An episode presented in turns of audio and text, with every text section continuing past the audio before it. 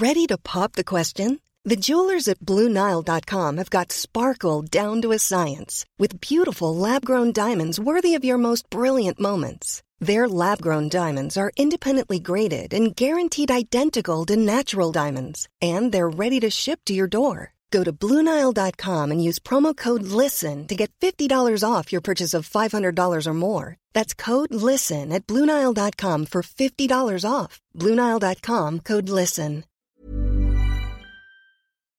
Bonjour, bonsoir, bon après-midi à tous et bienvenue dans cette nouvelle saison d'Histoire de succès, le podcast où je retrace chaque jeudi matin le parcours de mes invités depuis l'enfance jusqu'à aujourd'hui. Je suis Fabrice Florent, je suis le fondateur de Mademoiselle que j'ai aujourd'hui cédé et quitté après 15 ans de bons et loyaux services. Je suis aussi l'hôte d'un autre podcast qui s'appelle Histoire de Daron où j'interviewe des pères sur leur paternité. J'ai réalisé pour Mademoiselle des dizaines d'interviews et je suis heureux de pouvoir vous proposer ce format que j'apprécie tant pendant une heure chaque semaine avec des personnes exceptionnelles. Cette semaine, je reçois Maya Mazoret qui est en passe de devenir connue de la France entière comme la chroniqueuse sexo et tous les sujets en rapport avec le corps depuis qu'elle passe 4 fois par semaine chez Quotidien. Vous entendrez que Maya et moi on se connaît depuis un bail, maintenant quasiment 15 ans. Elle a bossé pendant plusieurs années chez Mademoiselle avant de bosser pour GQ, puis Le Monde et plus récemment France Inter et donc Quotidien. Dans cet épisode, attention, on parle de plein de choses. Ça commence par une déclaration d'amour à Fibre Tigre, ancienne invitée du podcast. Puis on discute du parcours assez particulier de Maya, dont le premier roman a été publié à l'âge de 21 ans, de son entrée impromptue à l'ESJ de Lille, de ses débuts dans l'univers de blog dès 2001, de son expérience d'expatrié depuis 14 ans, ce que lui a apporté la vie à l'étranger et notamment au Danemark. Vous verrez, elle en parle de façon absolument délicieuse. Et bien sûr du buzz qu'elle a déclenché jour 2 de son nouveau boulot chez Quotidien. On discute aussi ensemble du conflit générationnel qu'elle vit avec certaines féministes qui ont une vingtaine d'années, de la façon dont elle vit ce décalage de point de vue, du rôle qu'elle a joué à défricher le terrain, si je puis dire, sur le sujet du sexe, et enfin de la raison pour laquelle elle écoute religieusement les chroniques d'Alain Finkielkraut sur France Culture. Enfin, on discute de l'importance de s'émanciper du salariat, elle qui a toujours quasiment vécu en tant que freelance. Vous entendrez, cette interview est enlevée et passionnante, vous m'en direz des nouvelles. En tout cas, j'ai adoré retrouver Maya autour d'un micro et j'espère que vous aimerez aussi. Parfait. Bon, alors j'étais en train de dire, pendant que tu es en train de faire tes réglages, que je suis tellement fière de faire ce podcast après Fibre Tigre, qui est mon héros absolu et avec qui je m'endors tous les soirs. Et c'est ça le scoop, c'est pour ça que je te demande d'allumer le micro. Euh, parce que pendant le confinement, j'ai découvert Game of Thrones. Ah ouais Et euh, à la base, j'aurais pas parié une cacahuète sur le fait de faire du jeu de rôle comme ça en podcast. Et j'avais vraiment rien de mieux à faire et je me suis dit, oh, quand même, euh, l'âme, Fibre Tigre, Daz, ils sont sympas. Je vais écouter. Et en fait, ils m'ont tenu compagnie pendant le confinement parce que j'avais 150 heures à Ah, rattraper. oui, beaucoup. Et je me suis aperçue que si je les écoutais, parce que c'est toujours les mêmes voix, alors dans ce cas-là, j'avais plus de problème d'insomnie parce que t'es plus en train de penser à tes factures, t'es plus en train de penser à tes articles, tu penses à la compagnie créance euh, ou euh, je sais pas quelle est la nouvelle, la, la compagnie des vengeurs d'ennemis, un truc comme ça, Ouais. des vainqueurs d'ennemis. Et tous les soirs pour m'endormir, et encore maintenant, je me mets un épisode de Game of Thrones, y compris si je l'ai déjà écouté, et en un quart d'heure, une demi-heure, et ben je m'endors en écoutant ces histoires comme quand j'étais enfant. Oh. Et, et ça, c'est vraiment euh, le talent de Fibrotique de faire une euh, histoire qui est pas du tout anxiogène, qui est proche du voilà du merveilleux et qui a un super remède à l'insomnie. En fait, Fibre Tigre, que j'ai dû croiser une demi-fois dans ma vie, a résolu 25 ans d'insomnie. Mais à ce point-là Mais voilà, mais ça, c'est le talent, tu vois. Ah ouais Oui. ok Je trouve qu'il a une voix hyper apaisante. Et du coup, là, euh, bah, cette semaine, j'ai profité des locaux de Quotidien pour tourner le récap de leur dernier épisode qui a été euh, tourné hier soir. Donc, je vais faire guest dans Game of Thrones maintenant. Parce que euh, j'en parle tellement autour de moi. J'adore tellement ce truc. ouais, ouais. Et c'est un peu surprenant euh, parce qu'il y a plein de journalistes en ce moment qui viennent me parler et qui disent mais euh, comment ça la science-fiction, le jeu de rôle, Oui. le jeu vidéo, la fantasy et qui sont hyper surpris euh, que le monde de la sexualité qui est effectivement hyper sexué puisse s'associer à des mondes que eux imaginent comme asexués complètement, comme des trucs pour nerds qui justement sont des puceaux et tout. Ouais. Alors que si, si, si. Enfin, je suis pas en train de dire que je voudrais coucher avec euh, Fibre Tigre. Oh là là, ça va être la catastrophe quand on va écouter ça. non, non, non. Euh, mais euh, bah voilà, je suis contente euh, que Non mais qu'est-ce la... que t'allais dire? Termine ta phrase. Euh, quelle phrase au sujet Bah, de quoi? tu- juste avant que tu dises, je voulais pas dire que t'allais Mm. coucher avec Fibortic. Ah oui, non, non, mais que, que j'aimerais bien travailler avec lui et que je Ah. trouve que c'est un auteur hyper talentueux et que bah, je crois que le premier histoire de talent que j'ai écouté, c'était le sien. Ok. Et du coup, quand tu m'as proposé, je me suis dit, ah ah Ah, trop bien. Voilà. Bon, bah, Mais bon, écoute, c'était l'instant fangirl. J'adore Fibre Tigre. euh, donc, si- juste pour info, si vous avez jamais entendu cet épisode, je vous invite à aller retourner dans votre flux de podcast où je vous mettrai un lien dans les notes. Vous pourrez découvrir l'épisode avec Fibrotique qui est bah, un mec euh, passionnant en fait, euh, mais un peu avec un parcours un peu à- Ouais. qui te ressemble un peu où en fait à partir du fait de raconter des histoires, il est allé euh, à droite à gauche euh, dans différents domaines un peu Ouais, un peu exactement, tout à fait, tout Mm. à fait. Et euh, quand je vois ce qu'il fait, parce qu'évidemment, moi, je je le lis et je l'écoute euh, avec un, aussi un regard euh, critique, Mhm. parce que je me dis tiens, c'est marrant, qu'est-ce qu'il fait comme scénario ici, où est-ce qu'il les emmène Euh, Oui, mais je- j'observe aussi, et je pense qu'on travaille un peu pareil aussi. Et ça, c'est toujours intéressant parce que ça crée une espèce de de fluidité dans le l'espèce de relation euh, complètement via les ondes, euh, via les mots qui. euh, enfin, vraiment, je je je crois que je l'ai vu une fois physiquement. Ok. Bah écoute, si tu veux, je, je lui envoie un mail. Oh non, mais on est en contact Ah, par mail, on est en contact, euh, par le reste, mais c'est. C'est marrant de quand il y avait Studio 404. Ouais. En fait, il y avait déjà des gens qui disaient euh, ce qui serait fou, ce serait qu'il y ait un spin-off avec euh, Maya et Fibre Tigre, Oh. parce que je pense que on n'était pas la première. Enfin, moi, j'étais pas la première personne à penser qu'on est dans le même euh, on est dans le même délire. oh là là, quelle longue lettre d'amour. Ça va pas être histoire de succès, ça va être histoire du succès de Fibre Tigre raconté par moi. Ceci dit, ça, me- ça me dit un truc aussi, c'est que de ce fait-là, t'écoutes un quart d'heure, 20 minutes de chaque épisode Ouais. et tu tu t'endors. Oui. Donc t'écoutes pas la suite en fait. Bah, je reprends en arrière chaque soir. en fait, il y a un truc super sur le, le Apple Podcast qui est le timer, T'as un timer, pour, euh, ouais, pour euh, s'endormir. Donc, je mets une demi-heure tous les soirs. Et il y a des soirs où j'entends littéralement 5 minutes, quoi. J'entends l'âme rater un jet de dés et puis c'est parti pour la suite. Ah, c'est cool. Ouais. Bon, bah écoute, euh, merci. Je- je- J'enverrai un petit message à Fibre en lui disant Hey, écoute ça, tu vas voir. T'as pas besoin d'aller très loin dans le podcast, c'est seconde 2. Bon, Maya, en tout cas, je suis ravi de, de t'avoir. On, on était en contact depuis quelques temps, parce que je t'avais dit, je voudrais. Depuis 15 ans, en fait. Alors, ouais, on va en reparler, mais en vrai, pour que tu passes à ce micro-là, euh, et j'ai découvert complètement par hasard, euh, parce que entre le moment où on s'est parlé et le moment où je t'ai vu euh, en train de faire le buzz sur Quotidien, je me suis rendu compte qu'en fait, t'étais rentré en France. Oui. Vraiment, j'étais pas au courant. Mais c'est tout récent, hein. Ouais.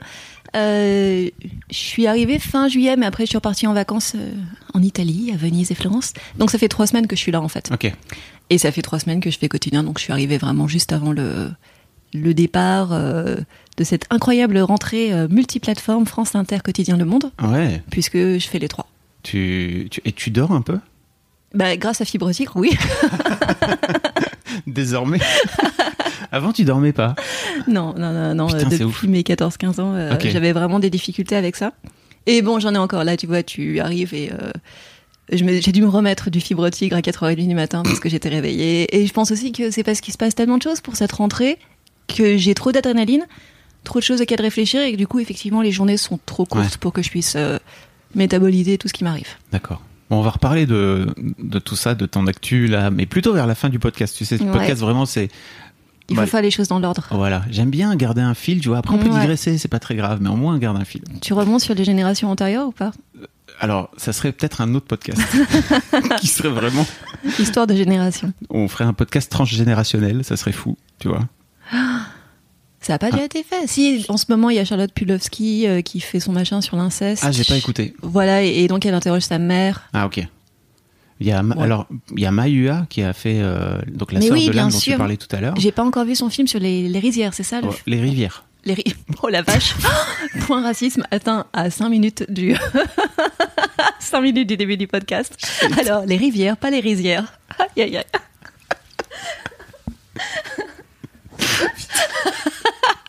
Ça part mal. Où effectivement, en fait, elle parle de, elle parle, elle parle de sa lignée de la lignée de femme de sa grand-mère à sa fille. Et, Tout à fait. Et en fait, si tu l'as pas encore vu, euh, je te conseille de le regarder parce que je pense que en fait, en vrai, toutes les femmes devraient le regarder et en fait, tous les hommes devraient, tous- tous les gens devraient regarder parce que c'est hyper intéressant ce qui se passe. Mais euh, en fait, l'âme m'avait beaucoup parlé justement de cette euh, configuration intéressante dans sa famille, donc j'ai l'impression de déjà connaître l'histoire. Ce qui peut expliquer pourquoi est-ce que j'ai pas encore vu le film. Mais je le verrai. Bref, tout ça pour te dire, la première question que je pose à, à mes invités, c'est à quoi ressemblait Maya quand elle avait 7-8 ans?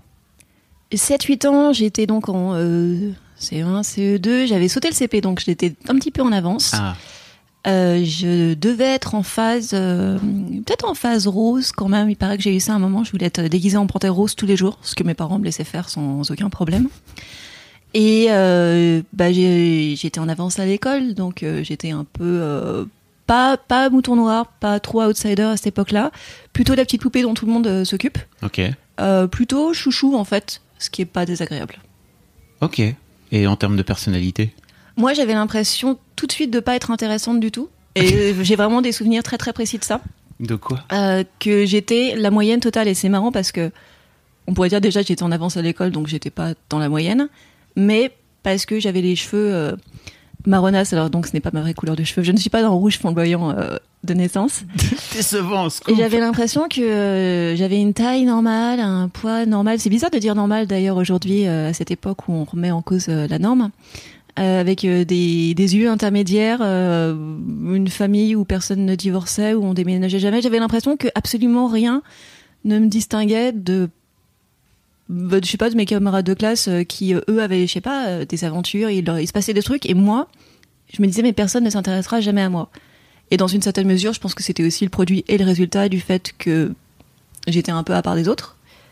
Euh, voilà, et puis sinon, bah, j'étais déjà féministe à 7 ans. Comment ça?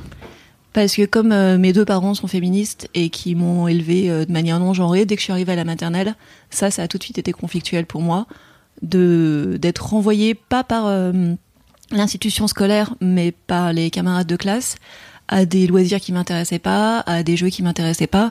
D'autant que j'ai un petit frère, euh, donc dans la famille, bah, on partageait des des jeux des deux genres. Donc quand moi je peux jouer à la maison avec mon frère, je sais pas au GI Joe, euh, au Playmobil et qu'on fait des vaisseaux spatiaux, et que ensuite quand j'arrive à l'école on me dit que j'ai pas le droit de faire ça, alors forcément il se produit un truc qui est incompréhensible pour une petite fille et qui quelque part reste incompréhensible pour une fille un peu plus grande aujourd'hui.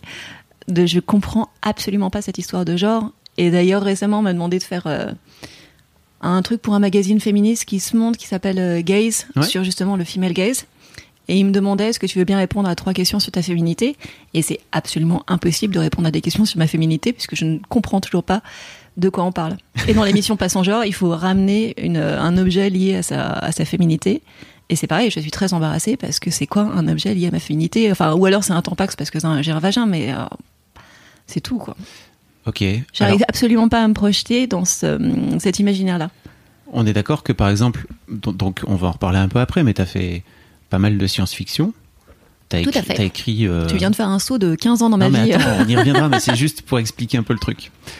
Est-ce que tu crois pas que ta vision de la science-fiction, elle est marquée aussi par ton, ton genre Parce qu'en fait, les gens te renvoient sans arrêt ton genre. Donc Ah, forcément. tout à fait, vois. mais en fait, comme euh, ça, c'est ce que les gens me renvoient, c'est parce Ouais. que moi je réceptionne. Oui. Ce que moi je réceptionne, c'est je ne comprends pas de quoi les gens parlent. Et je pense que quand tu lis ma SF, euh, c'est pas le c'est pas le genre que j'exprime, Mm. c'est la perplexité face au genre. Donc ça ça n'est pas réceptionné. C'est retourner à l'envoyeur en fait. Ok. Euh, mais c'est très intéressant. Comment ça se passe ta vie Alors, à, partir de quand tu as la sensation que cette idée que tu sois normal et, et euh, un peu sans histoire commence un peu à changer dans, ton, dans, dans ta vie? Oula. Alors euh, peut-être à 25 ans? Ah ouais, donc euh, très, non, très attends, tard. non, c'est pas, c'est pas tout à fait vrai parce que à 16 ans du coup, je rentre en association féministe. Ah. À une époque où il y a absolument personne qui fait ça. Enfin, on n'est pas très très nombreuses et on est un petit peu une curiosité à cette époque-là. Donc j'ai déjà des apparitions dans les médias quand j'ai 16-17 ans. T'as quel âge, Maya? Là, j'ai 42. Voilà. Euh, donc on est en 95 dans le grand trou euh, du féminisme euh, inter euh, intervague. Et on était là, enfin il y avait Clémentine Autain qui avait fondé son asso à peu près en même temps que moi je- j'entrais dans la mienne. Donc c'est marrant de voir comme ça des personnes politiques qui ont commencé en même temps que moi et dans les mêmes euh, chapelles. Et, et ouais, disons qu'il y a ça quand même qui marque une petite différence quand j'ai 16 ans et qui ensuite euh, voilà parachève euh, le fait que décidément je suis à côté de la plaque sur ces certains sujets. Ensuite, il y a le fait que quand je suis en école de journalisme, j'ai fait l'école supérieure de, de Lille. Mm. Moi, j'étais en train de d'écrire ce qui deviendra mon premier roman. Alors en fait, j'en avais déjà écrit avant, mais ils avaient été refusés par les éditeurs. Et c'est vrai que quand je termine l'école de journalisme, j'obtiens mon diplôme en même temps que je signe mon contrat pour mon premier livre. Donc à 21-22 ans, en fait, je suis publiée. Et juste dans la foulée, du coup, je crée mon blog et il me Mhm. semble qu'on est en 2001, ce qui fait de moi une dino-blogueuse parce qu'on était, euh, ouais, allez, on était 30 à l'époque. Ouais. Quand Internet était encore un, un tout petit club. Que j'ai pas d'ailleurs connu comme euh, Boys Club puisque tout de suite il y avait, euh, il y avait Bean Girl, euh, il y avait des Oui. filles en fait. Mhm. Même au début du net. C'est vrai. Ouais, et c'est voilà, et ça c'est mon côté nerd euh, qui qui s'exprimait là parce que j'ai toujours été fan de jeux vidéo. Donc c'est vrai que euh, à 11 ans, euh, je prenais des petites cours de code en basique. Quand j'étais au collège, mon premier petit ami, je l'ai trouvé sur une par Minitel. Par Minitel à l'époque. Ouais. Non non, je suis vraiment vraiment une vraie euh, c'est le Comment on appelle ça la génération intermédiaire entre la génération X et millennial Ouais, c'est les Xennials. Je suis une Xennial, c'est-à-dire que j'ai l'âge d'être en fin de X, mais que par contre je suis digital native, Mhm. complètement. Pas digital. euh, euh, Bah, digital de Minitel- Minitel et de Pager, tu vois, mais j'ai toujours eu. euh, j'ai toujours joué aux jeux vidéo euh, depuis toute petite. J'ai à la salle d'arcade avant d'avoir un ordinateur Mm. à la maison. Donc c'est vrai qu'il y a ce côté hyper nerd. Et donc sur les forums du magazine Gen 4 de jeux vidéo, euh, j'ai trouvé mon premier petit copain. Oh. Voilà. Donc Gen 4 qui est un vieux vieux, magazine. vieux, vieux magazine de jeux vidéo, jeux vidéo. et il y avait un genre 3615 Gen 4 euh, et il y avait des chats et donc je chattais et j'avais rencontré euh, ce mec là comme ça. Waouh. Qu'est-ce qui t'intéresse aux jeux vidéo quand t'es petite? Parce que justement, à l'époque, c'est une activité pour le coup hyper genrée. De... J'ai- la sensation, tu vois, que c'est pour les, c'est un jeu de petits garçons, quoi. Ouais, mais en même temps euh, tout de suite ça accroche. Peut-être que la fascination qu'on voit en ce moment des enfants par rapport aux écrans, elle existait déjà à l'époque. C'est juste qu'on n'avait pas forcément des écrans sous les yeux. On pouvait en pas. ouais. Je pense que euh, bah, les petites filles et les petits garçons étaient plutôt plantés devant la télé, mais moi j'avais pas trop droit. Et euh, je sais pas, avec mon frère, on a tout de suite bien aimé. Et euh, dès qu'on a pu, bah, euh, on s'est fait payer par les grands-parents alors que mes parents étaient furieux, une console. et C'était quoi ta première console? Euh, ça devait être euh, la Nintendo, la NES de base, en fait. Et puis on avait un Atari ST euh, 520 Ouais. qui était le ordinateur que les gens avaient pour jouer aussi. euh, enfin voilà, mes parents faisaient des trucs administratifs dessus, mais nous on jouait autant que possible, quoi. Vraiment. euh, et, et toujours aujourd'hui, en fait, même si euh, j'ai ralenti ma consommation de jeux vidéo pour pas avoir de problème de canal carpien dans la main. Donc j'ai beaucoup beaucoup joué et j'ai créé euh, à Paris des DS in Paris et des choses comme ça. Ouais. Je me suis retirée du game euh, il y a 14 ans et là en fait j'ai repris un petit peu, j'ai craqué l'an dernier. Bah, aussi avec le confinement en fait, euh, à me ressortir tous les Assassin's Creed et du coup j'attends le prochain et je vais m'acheter une Switch. Donc euh, je retourne à Ah, la là, case départ complètement. T'es foutu. Ouais, Les DS in Paris, à l'époque, t'avais monté euh, un- des rencontres, en fait, c'est ça ouais des- c'est ça, des rencontres pour euh, joueurs de Nintendo DS qui est un- une petite console portable euh, dont les jeux peuvent se jouer à plusieurs et des fois jusqu'à 8. Et t'as pas toujours 8 potes qui ont une DS pour jouer avec toi et qui sont libres au même moment. Donc on organisait des sorties, des pique-niques. Et on était jusqu'à euh, ouais euh, 50. euh, enfin, euh, on avait vraiment vraiment beaucoup de personnes qui venaient. Il y a des couples qui se sont formés. et on avait quand même un tiers de nanas, ce dont je reste hyper fière, c'est Ah qu'on ouais. avait réussi à créer un truc qui existe toujours aujourd'hui et qui était très mixte. Ça existe toujours? Oui, il me semble bien. Oui. Ouais. Trop marrant.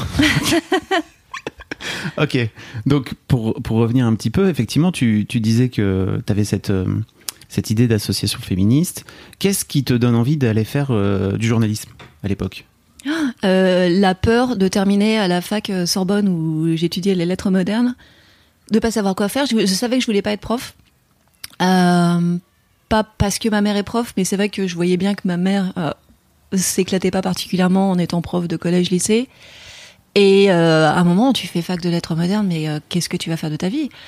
Euh, Je me disais, bah peut-être euh, enseignante, chercheuse. Enfin, j'avais beaucoup de mal à me projeter et j'ai tenté les concours d'école de journalisme vraiment par hasard. Et il se trouve que, alors que je les, je les passais pour les tester, j'ai été reçue euh, à l'ESJ. Donc j'ai fait ça, donc j'ai absolument pas la vocation. Ok. non, mais donc, et en plus, le SJ Lille qui est réputé pour être euh, la grande école Ouais, ouais. journalisme, en tout cas dans le c'est milieu. la première, quoi. Voilà. C'est, C'est le, c'est le, c'est le top. Oui. Oui, j'ai planté les concours de celles qui étaient plus faciles et puis j'ai réussi. mais t'es déjà en train d'écrire à l'époque? T'écris depuis Oui. longtemps? Oui, oui, absolument. Depuis que j'ai, euh, pareil, euh, 15-16 ans. En fait, de- depuis que je me dis, bon, allez, euh, avec l'ordinateur, tu peux apprendre à taper, je, croyais- je me disais que j'y arriverais jamais. euh. Et non, c'était mon troisième roman, en fait, qui est le premier publié. Donc j'ai en fait euh, sur des pas sur des disquettes parce que j'ai toujours bien transmis les fichiers, mais j'ai encore en fait euh, mes deux premiers livres euh, quelque part Dans qui sont coin. pas qui sont pas lisibles objectivement parlant. c'est pas la peine d'infliger ça à l'humanité. mais oui oui oui, je, je voulais faire ça bien sûr, raconter des histoires.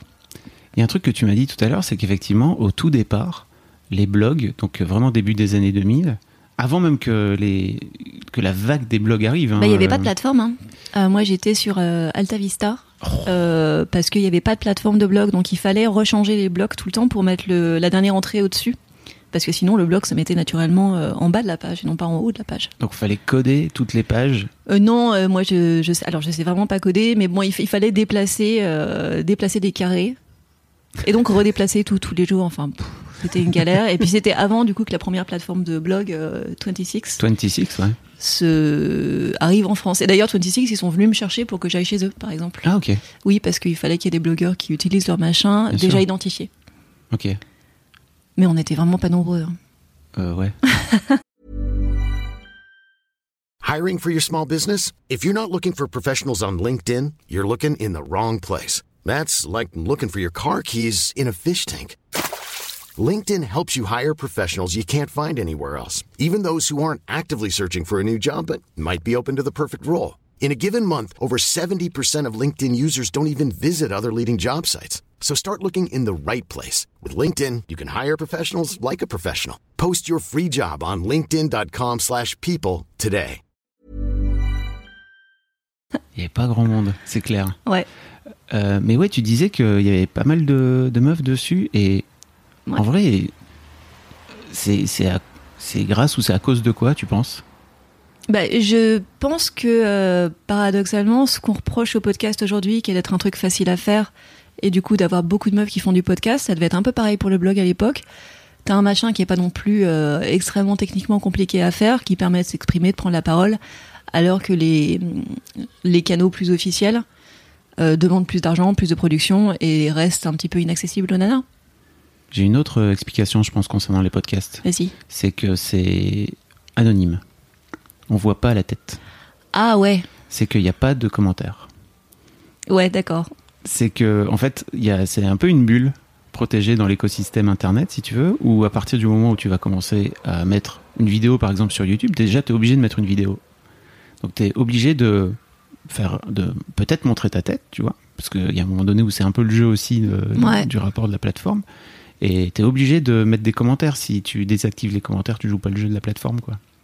Et je pense Ouais. qu'il y a un peu de ça, tu vois, ce, ce rush euh, féminin vers les podcasts aussi. Il y a un côté, euh, un, effectivement, c'est un plus petit truc. Sans doute, c'est plus facile à faire, mais en vrai, tu prends n'importe quel téléphone aujourd'hui, tu peux faire des vidéos, quoi. Mais t'as un petit machin aussi générationnel, je pense. Que c'est pas un hasard si les gens qui font du podcast, ils ont un peu nos âges. Et euh, que quand tu regardes, enfin maintenant ça fait quand même plusieurs années que euh, les souhaits des jeunes Français et des jeunes Françaises, c'est de devenir euh, youtubeur ou youtubeuse. Et je pense que pour eux, ils ont complètement désacralisé ce rapport à l'image publique et au fait de montrer sa gueule tout le temps et de plus pouvoir être incognito et se planquer un peu. Et toi, t'as raté, pour le coup. Moi, j'ai été très bien en fait euh, à pas à cacher mon visage et tout, mais c'est vrai qu'alors là, à la télé, c'est un peu raté quoi. En plus, quatre fois par semaine, ça fait beaucoup. Ouais. Mais aussi, moi, je me suis toujours dit que je pouvais m'éva- m'évader de tout ça. C'est-à-dire que, imaginons que euh, que ça se passe pas du tout bien là à la télé, je peux repartir aux États-Unis, donc récupérer mon, mon anonymat Mhm. total et euh, et voilà. Et ensuite, euh, Mazorette, c'est un pseudo. Moi, je peux disparaître en fait du jour au Ouais. lendemain. Et c'est aussi quelque chose qui m'attire énormément le fait de pouvoir euh, retourner euh, au néant, se dissoudre à un moment. Donc j'ai pas l'impression d'avoir franchi un point de non-retour dans, ma- dans ma vie. Je peux encore euh, faire euh, CTRL Z sur, euh, sur tout, en fait. Encore un autre point commun avec Fibre Tigre, en fait. Il a dit ça, lui? Non, mais Fibre Tigre, il s'appelle Fibre Tigre. Personne sait comment il s'appelle. Oui, c'est vrai. C'est vrai, c'est vrai. Je sais pas du tout comment il s'appelle. C'était conscient de ta part, à un moment donné, de choisir ce pseudo? De te dire, euh, ok, c'est un pseudo, ça me... Je savais que je voulais pas utiliser mon vrai nom. C'est mon vrai prénom. Euh, pour, euh, pour pouvoir euh, annuler. Enfin, vraiment. Et régulièrement, en fait, j'ai créé d'autres personnages sur Internet et j'ai créé d'autres identités. Et j'ai aussi mis plein de conneries sur moi sur Internet il y a très très longtemps afin de brouiller plein de pistes sur plein de trucs. Et je suis très curieuse de voir que des fois, il y a des... il y a des personnes qui trouvent des fausses infos, ils sont persuadés d'avoir trouvé les vraies. Enfin, c'est assez intéressant. Mais je suis parce que je suis très paranoïaque, donc il y a voilà, ne croyez pas ce qu'il y a sur Internet, puisque a priori c'est moi qui l'ai planté, et c'est pas vrai. ne croyez pas tout ce que Maya est en train de raconter. en fait, elle s'en fout de Game of Thrones. Je me permets une petite pause dans ce podcast, parce qu'après tout c'est le mien, pour vous demander, si ce n'est pas encore fait, de vous abonner au podcast directement depuis votre appli de podcast préféré, ou sur Spotify ou sur Deezer. Vous pouvez aussi vous abonner à ma newsletter, je vous envoie régulièrement mes kiffs personnels du moment, des recos séries, des recos ciné, des recos livres, mais aussi, et bien sûr, mes dernières productions. C'est le meilleur moyen de ne rater aucun épisode. Je vous mets tous les liens dans les notes de cet épisode justement. Allez, merci beaucoup et retour à l'interview. pour revenir un peu à ton parcours, le fait que tu aies choisi ce, ce pseudo, c'était aussi parce qu'à l'époque, tu avais décidé de parler ouvertement de cul. Oui, bien sûr. Euh, mais je pense que si, euh, si j'avais commencé par un de mes romans de SF ou de fantasy, j'aurais aussi choisi un pseudo. Parce que vraiment, j'aime l'idée d'un pseudo en plus. Euh, le fait d'avoir des noms différents, j'ai un problème avec les noms en fait. Je pense que ne pas choisir son prénom, ne pas choisir son nom de famille, qui est en plus pour les personnes de mon âge à peu près nécessairement un patronyme, le nom du père. Et j'ai pas de problème avec ça du tout euh, dans ma famille personnelle, mais j'ai un problème avec le fait que le nom du père soit systématiquement transmis. Et le fait que pour une femme tu puisses en changer, euh, mais si t'épouses, euh, enfin d'ailleurs c'est un changement non officiel, non administratif, si t'épouses quelqu'un, alors à quel moment un truc aussi fondamental que ton prénom ou ton nom de famille t'appartient? Et le fait que ça m'ait été imposé, même si je suis contente du, du choix de Maya, par mes parents, je trouve que c'est un, abus de pouvoir euh, total. Et je voudrais pouvoir tout rechanger. Et effectivement, Mazorette, c'est moi qui dis, euh, bah là, ma vie, elle m'appartient, et euh, mon nom m'appartient, la manière dont j'apparais dans l'espace public m'appartient, et je regrette pas du tout. Est-ce qu'on peut dire que à l'époque, tu étais ultra précurseur? Parce qu'aujourd'hui, en fait, le et c'est super, il y a eu toute une vague de libération de la parole autour du sexe et de la part des femmes, tu vois? Donc, mm. à l'époque, tu es toute seule j'ai la sensation. Vraiment toute seule. Ouais. Des jeunes meufs qui parlent aussi ouvertement de cul et qui en parlent de façon aussi libérée, euh, qui en plus euh, le, le présentent comme un truc normal. Ouais, c'est aussi le fait de pouvoir l'incarner parce que à l'époque, tu as déjà Agnès Viard, qui est déjà chez Libération. Donc, euh, quand on dit pionnière du sexe en journalisme, c'est elle, c'est pas moi. Ouais. Euh, et j'adore son travail. Elle est toujours chez Libé aujourd'hui. Mais c'est vrai que euh, elle, c'est une vraie nana qui vient de l'académie, donc c'est vraiment des choses très très intello. Et que moi, j'avais envie de aussi parce que effectivement, Internet offrait un certain anonymat, de pouvoir parler de ce que moi je ressentais, euh, des gens que je rencontrais. Et même si ça fait bien longtemps que je parle plus de ma vie sexuelle mm. à moi, enfin ça fait sans doute 15 ans que j'en parle pas, et bah, le fait de pouvoir décortiquer un petit peu celle des autres, de trouver des, données là-dessus, euh, reste un truc très facile, très naturel. Euh, et c'est vrai qu'il y avait personne qui faisait ça, mais il y avait personne qui faisait rien aussi. Hein. Donc, enfin, à l'époque, sur 50 blogueurs, on était euh, du coup 50 pionniers. Parce qu'il y avait personne qui, qui parlait de jeux vidéo, parce qu'il y avait personne qui parlait de rien en fait. Mais c'était quasiment en même temps ou presque, par exemple, de, que Sex and the City, qui sortait, euh, qui sortait tout. Je pense que c'est fin des années 90, ah, Sex and the City, tu vois, pas, qui est un euh, peu mal vie hein, euh, entre nous. Oui, oui, oui, mais je connais, je suis sûre, comme je suis pas quelqu'un qui consomme des masses de séries, surtout à cette époque-là, je suis sûre que j'avais fait ça bien avant de savoir que Sex and the City existait. Oui, oui, ça je me doute bien. Je, je, dis pas que tu as voulu devenir une oh, non, non, non, pas du tout. non, non, c'est pas comme ça que je l'ai pris. Mais, euh, mais c'est vrai que euh, c'est quand même aberrant qu'il truc aussi fondamental, aussi euh, vital que la sexualité soit pas traitée de la même manière qu'un truc aussi vital que la nourriture ou que le sommeil. Enfin, d'ailleurs, sans dire que forcément la sexualité c'est pratique, parce qu'aujourd'hui la sexualité c'est super théorique. Mm. Mais le fait qu'on puisse euh, répugner d'en parler alors qu'on est en France, qu'on est censé être euh, hyper libéré, et que euh, c'est aussi un truc de nana en fait. Tu sais, c'est parce que c'est considéré comme un sujet de meuf. Tout ce qui a trait à la vie pratique, on voit bien que ça a du, ça prend du temps à rentrer dans les, les médias officiels.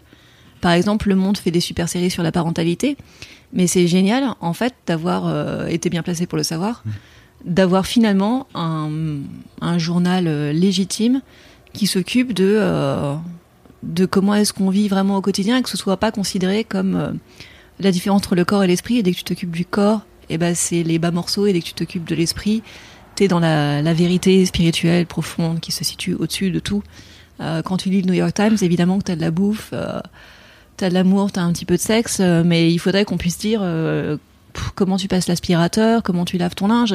c'est comment- comment ça se fait qu'on sait ce qui s'est passé dans un conseil municipal euh, à l'autre bout de la France et qu'on sache pas toujours comment se... qu'il y ait plein de mecs qui savent pas comment se faire cuire un œuf?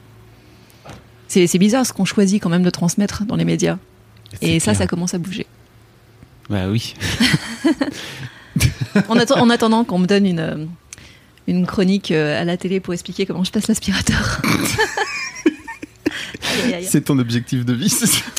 non, non, non, mais il n'y a, a pas des euh, séries télé comme ça où c'est les super, euh, les nanas qui savent super bien récurer euh, les toilettes et les salles de bain et tout. Oui, oui, oui. Qui, a, qui a eu sur. Ah, c'était c'était pas. Sur M6, vous sur avez M6, eu ça, non? J'aime Ils bien arrivaient que vous avez eu ça comme si j'étais complètement. je suis encore en Amérique, moi. Puis c'était. T'étais encore en France à l'époque, je pense. Parce Oui, si, si. T'es pas parti aux pas- US depuis si longtemps non plus. Euh, non, mais ça fait quand même 14 ans que j'étais partie. Non. Bah, j'étais en Allemagne avant, Ah oui, c'est vrai. comme tu sais. Et j'étais au Danemark après. Ah oui, la meuf est international. International. Euh, non, ça fait 14 ans quand même. Ok. Donc j'ai droit de dire, euh, vous en France, vous avez des, Oui. vous avez des émissions comme ci, comme ça, que j'ai tout raté. J'ai jamais vu Top Chef de ma vie, j'ai jamais vu Colanta de ma vie. Voilà. Et c'est c'est pas l'occasion de, ré- de, de récupérer ou ça Ah non, t'intéresse? Certainement pas. non, non. Euh, Fibre Tigre dit un truc très cool euh, dans ton encore. podcast, euh, qui est que la, la création, c'est pas mal de régurgitation et qu'il faut faire attention à ce qu'on se met dans la tête pour savoir ce qu'on va produire à l'arrivée. Et en tant que chroniqueuse, il faut que je produise des idées originales. Je ne peux donc pas consommer la même chose que tout le monde, sinon j'aurais les mêmes idées que tout le monde parce que je suis pas un génie. Donc c'est très important justement de pas regarder Colanta et pas regarder Top Chef quand tu fais mon taf. Ok. Et qu'est-ce que tu vas regarder de ce fait-là? Là, ah bah, et du coup, bon, j'ai regardé Netflix Criminal hier soir, mais parce que c'était Kit Harington, donc euh, c'est mon côté nerd. Bah, euh, voilà, justement, c'est mon côté nerd qui s'est exprimé. J'ai regardé euh, Jon Snow et bah là, je viens de finir un bouquin d'une copine Catherine Dufour qui s'appelle Le bal des absents, une histoire de maison hantée. Voilà, ça c'est le dernier livre que j'ai lu et que je me suis mis dans la tête. Et de ce fait-là, t'as pas ce truc où tu, tu cherches aussi à, à regarder ce que le reste des gens regardent pour peut-être avoir un, un point de vue différent dessus Non, tout, tout le monde fait ça, je pense. Ok. Euh, non, je- enfin, je, c'est possible, mais dans ce cas-là, tu deviens un tweetos, quoi. Ou une, une tweeta, je sais pas comment est-ce qu'on féminise. Euh, On voit bien les gens qui arrivent à mettre la bonne punchline au bon moment en faisant la bonne association d'idées sur les trucs que tout le monde connaît. C'est intéressant, je trouve ça, euh, quand c'est bien fait, c'est super, mais par contre, moi, ça m'intéresse pas du tout parce que, bah, déjà, comme tu le dis, il me faudrait 4 ans pour rattraper le game. euh, Ouais. Mais même, tu vois, les trucs sur la musique, le tueur de ta vie et les trucs comme ça, qui sont les personnes qui passent à quotidien alors que je suis dans l'émission quasiment tous les jours, je sais pas qui c'est. euh, 90% des gens qui passent sur le plateau, donc je suis obligée de réviser les fiches parce qu'il y a plein de vannes, plein de trucs que je vois sur le, la twittosphère française, je comprends absolument rien à ce que les gens racontent. Et je pense que voilà, ça viendra naturellement, mais c'est aussi un truc que j'ai pas envie de faire. Ok. Euh, je me demande si je fais une digression tout de suite par rapport à cette histoire de punchline, mais je pense que je vais faire un grand saut dans le temps euh, pour parler de ton actu très récente en fait, parce que t'as, tu t'es retrouvé. Enfin, la première fois que j'ai entendu parler de toi, je me suis dit tiens, Maya est à la télé, qu'est-ce qui se passe? Euh, Tu t'es retrouvé euh, au milieu d'un, comme, comme tu as dit toi-même, un bad buzz en fait. Oui, oui, tout à fait. De, Et- Complètement involontaire, euh, un truc qui est sorti de nulle part, Parce que- parti d'un événement qui ne s'est pas produit. euh, Enfin, vraiment, le- l'espèce de bulle médiatique dans toute sa splendeur, il ne s'est rien passé, mais il y a quand même 150 000 articles qui ont été écrits. Et euh, ça, c'est très bizarre quand même. C'est ce que j'allais te dire, c'est que j'ai la sensation en fait que tu as que tu créé une punchline sans vraiment en avoir euh, ni l'envie ni l'intention. Tu, tu parles du coup de ce que j'ai fait en plateau Ouais, avec, Marina avec et... Marina Foïs et ouais. Jonathan Cohen, euh, où tu euh, parles du film, éno- euh, du film énorme, et en fait tu viens raconter ce que le personnage euh, de Jonathan Cohen fait dans le film, qui est une entrave à l'IVG. Oui. tu viens remettre un peu de contexte Euh, juridique en oui, fait. tout à fait, tout à fait. Euh, parce que je travaille avec des, avec des juristes, avec des médecins. Enfin, pour pas raconter n'importe quoi sur la sexualité, je suis très entourée.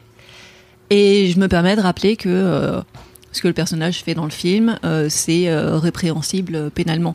Mais voilà, et ensuite c'est un film. Et en plus, c'est un film que j'ai vraiment bien aimé. Oui. Donc je voulais absolument pas faire un bad buzz au film, et pourtant c'est ce qui s'est produit. Ça a été monté en épingle comme le fait que on peut plus rien dire puisque on est rappelé à l'ordre. Mais moi je rappelle pas du tout à l'ordre. Je dis juste que dans la fiction tu fais ce que tu veux, mais justement dans la réalité tu peux pas. Et, et en fait, euh, bah, Marina Foy, ça fait une tête un petit peu bizarre à ce moment-là sur Mm. le plateau. Mais euh, on n'était pas du tout fâchés puisqu'on a discuté en repartant euh, après cette séquence-là.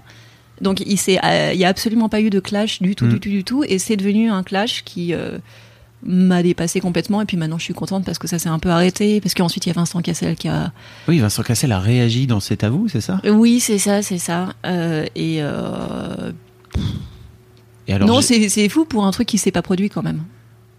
Et j'ai vu que derrière, tu avais fait un tweet très marrant dessus. Faut réagir. Alors, faut pas trop me chercher quand même. euh, je veux pas faire de punchline sur Twitter, mais euh, si euh, c'est terrible à dire, mais euh, mon métier c'est de faire de la rhétorique. Vaut mieux pas m'attaquer sur des choses qui ont très haut mot généralement, parce que normalement je peux répondre. Et là, il m'a, il m'a saoulé Vincent Cassel, donc effectivement, je, je me suis permis un petit tweet narquois, qui a suscité ensuite d'autres articles dans la voilà, presse. c'est ce que j'allais Voilà. dire, c'est-à-dire que c'est. re- Oui, j'ai remis une pièce dans la machine. Je le savais au moment où je le tweetais, mais il m'a tellement énervé que je me suis dit je vais lui faire un headshot et euh, voilà. Mais je regrette pas. Et pour. euh, pour Et ensuite, apparemment, Hanouna a repris le truc. Ah bon encore après. Ouais, c'est ce que. Ouais, ça s'arrête jamais quoi. Mais c'est normal parce que t'es un peu. Non, mais en vrai, si on regarde objectivement, euh, Quotidien, c'est une des émissions les plus regardées aujourd'hui euh, à la télé, quoi. Surtout aujourd'hui avec les réseaux sociaux, euh, c'est plutôt bien foutu. On reprend les, les morceaux, euh, les meilleurs morceaux, etc. Euh, était euh, la nouveauté en fait, enfin l'une des nouveautés de cette, de cette rentrée, ça va Tu veux? Je, Ferme. je ferme la fenêtre pour qu'on s'entende mieux. oui, ils sont venus me chercher pendant le confinement, promotion confinement. Je pense qu'on est très peu à pouvoir prononcer ces mots dans la même phrase. Et euh, c'est vrai que faire euh, être une nouvelle tête à la télé française et lors de son deuxième jour de travail créer un bad buzz, c'est une belle entrée en matière. Ouais, et d'un autre côté, euh, je pense qu'ils t'ont fait venir un, un peu aussi pour ça, quoi. Mais je pense pas parce que euh, moi je pensais que ça ne se produirait jamais en fait un truc comme ça. Donc Ah ouais j'ai été très surprise. Euh, moi l'objectif de ma chronique c'est de faire en sorte que sur les sujets hyper casse-gueule que je traite en permanence, qu'on puisse trouver une manière de parler avec euh, euh, avec son oncle raciste, euh, avec sa mère grossophobe et que toutes les thématiques liées au corps, je puisse à la fois faire de la pédagogie et à la fois dire qu'on n'est pas obligé de forcément être dans le conflit permanent. Donc ça m'embête un petit peu d'avoir suscité le conflit alors que j'essayais de susciter euh, une réconciliation et un, un dialogue euh, ouvert. Et je pense que c'est aussi euh, assez formateur comme petit micro-événement. Là, en fait, ce qui a rendu la chose possible, c'est qu'on a pu juxtaposer euh, le visage d'une actrice et moi qui tiens un panneau, alors qu'il me semble que dans la réalisation de l'émission, par exemple, cette image-là, n'existe pas. C'est, euh, il faut la construire. Donc c'est une invention de, de Twitter, ça Mm. par exemple. Euh, et je me dis, euh, enfin, je vais pas m'auto-censurer, mais c'est bien que je sache maintenant que quelqu'un qui a envie d'in- d'inventer un buzz euh, peut se servir d'images comme ça et les mettre à côté alors qu'elles n'ont pas été à côté. Il faut faire attention, quoi. Qu'est-ce que ça dit l'époque? Euh, ça dit que euh, notre cerveau est un espace euh, publicitaire disponible autant que possible et que s'il n'y a pas grand-chose dans les news, parce que je pense que c'était aussi le cas ce jour-là, il se passait pas grand-chose, les gens l'inventeront. Ok. C'est voilà, c'est c'est commercial en fait. Et ça te fait pas peur, toi, aujourd'hui, par rapport à cette relatif euh, anonymat dans lequel t'étais depuis parce Mais que je peux repartir en fait. c'est vraiment ton. Si c'est la catastrophe, mais moi je, je rentre aux États-Unis, je suis résidente américaine, euh, j'ai mon appartement encore là-bas que je sous-loue pour l'instant. Je peux repartir euh, dans mon pays tout de suite euh, demain. Tu Voilà. pas de pression. Ah non non non, ah, vraiment pas. Ok. non, mais c'est cool. Oui, non, mais euh, c'est le, de- c'est le même travail que je fais depuis 15 ans, sauf que Ouais. euh, on me met du maquillage sur le visage à la fin de la journée et qu'ensuite je vais euh, le lire à voix haute. C'est c'est pas un métier euh, plus nouveau que ça, en fait. Ouais.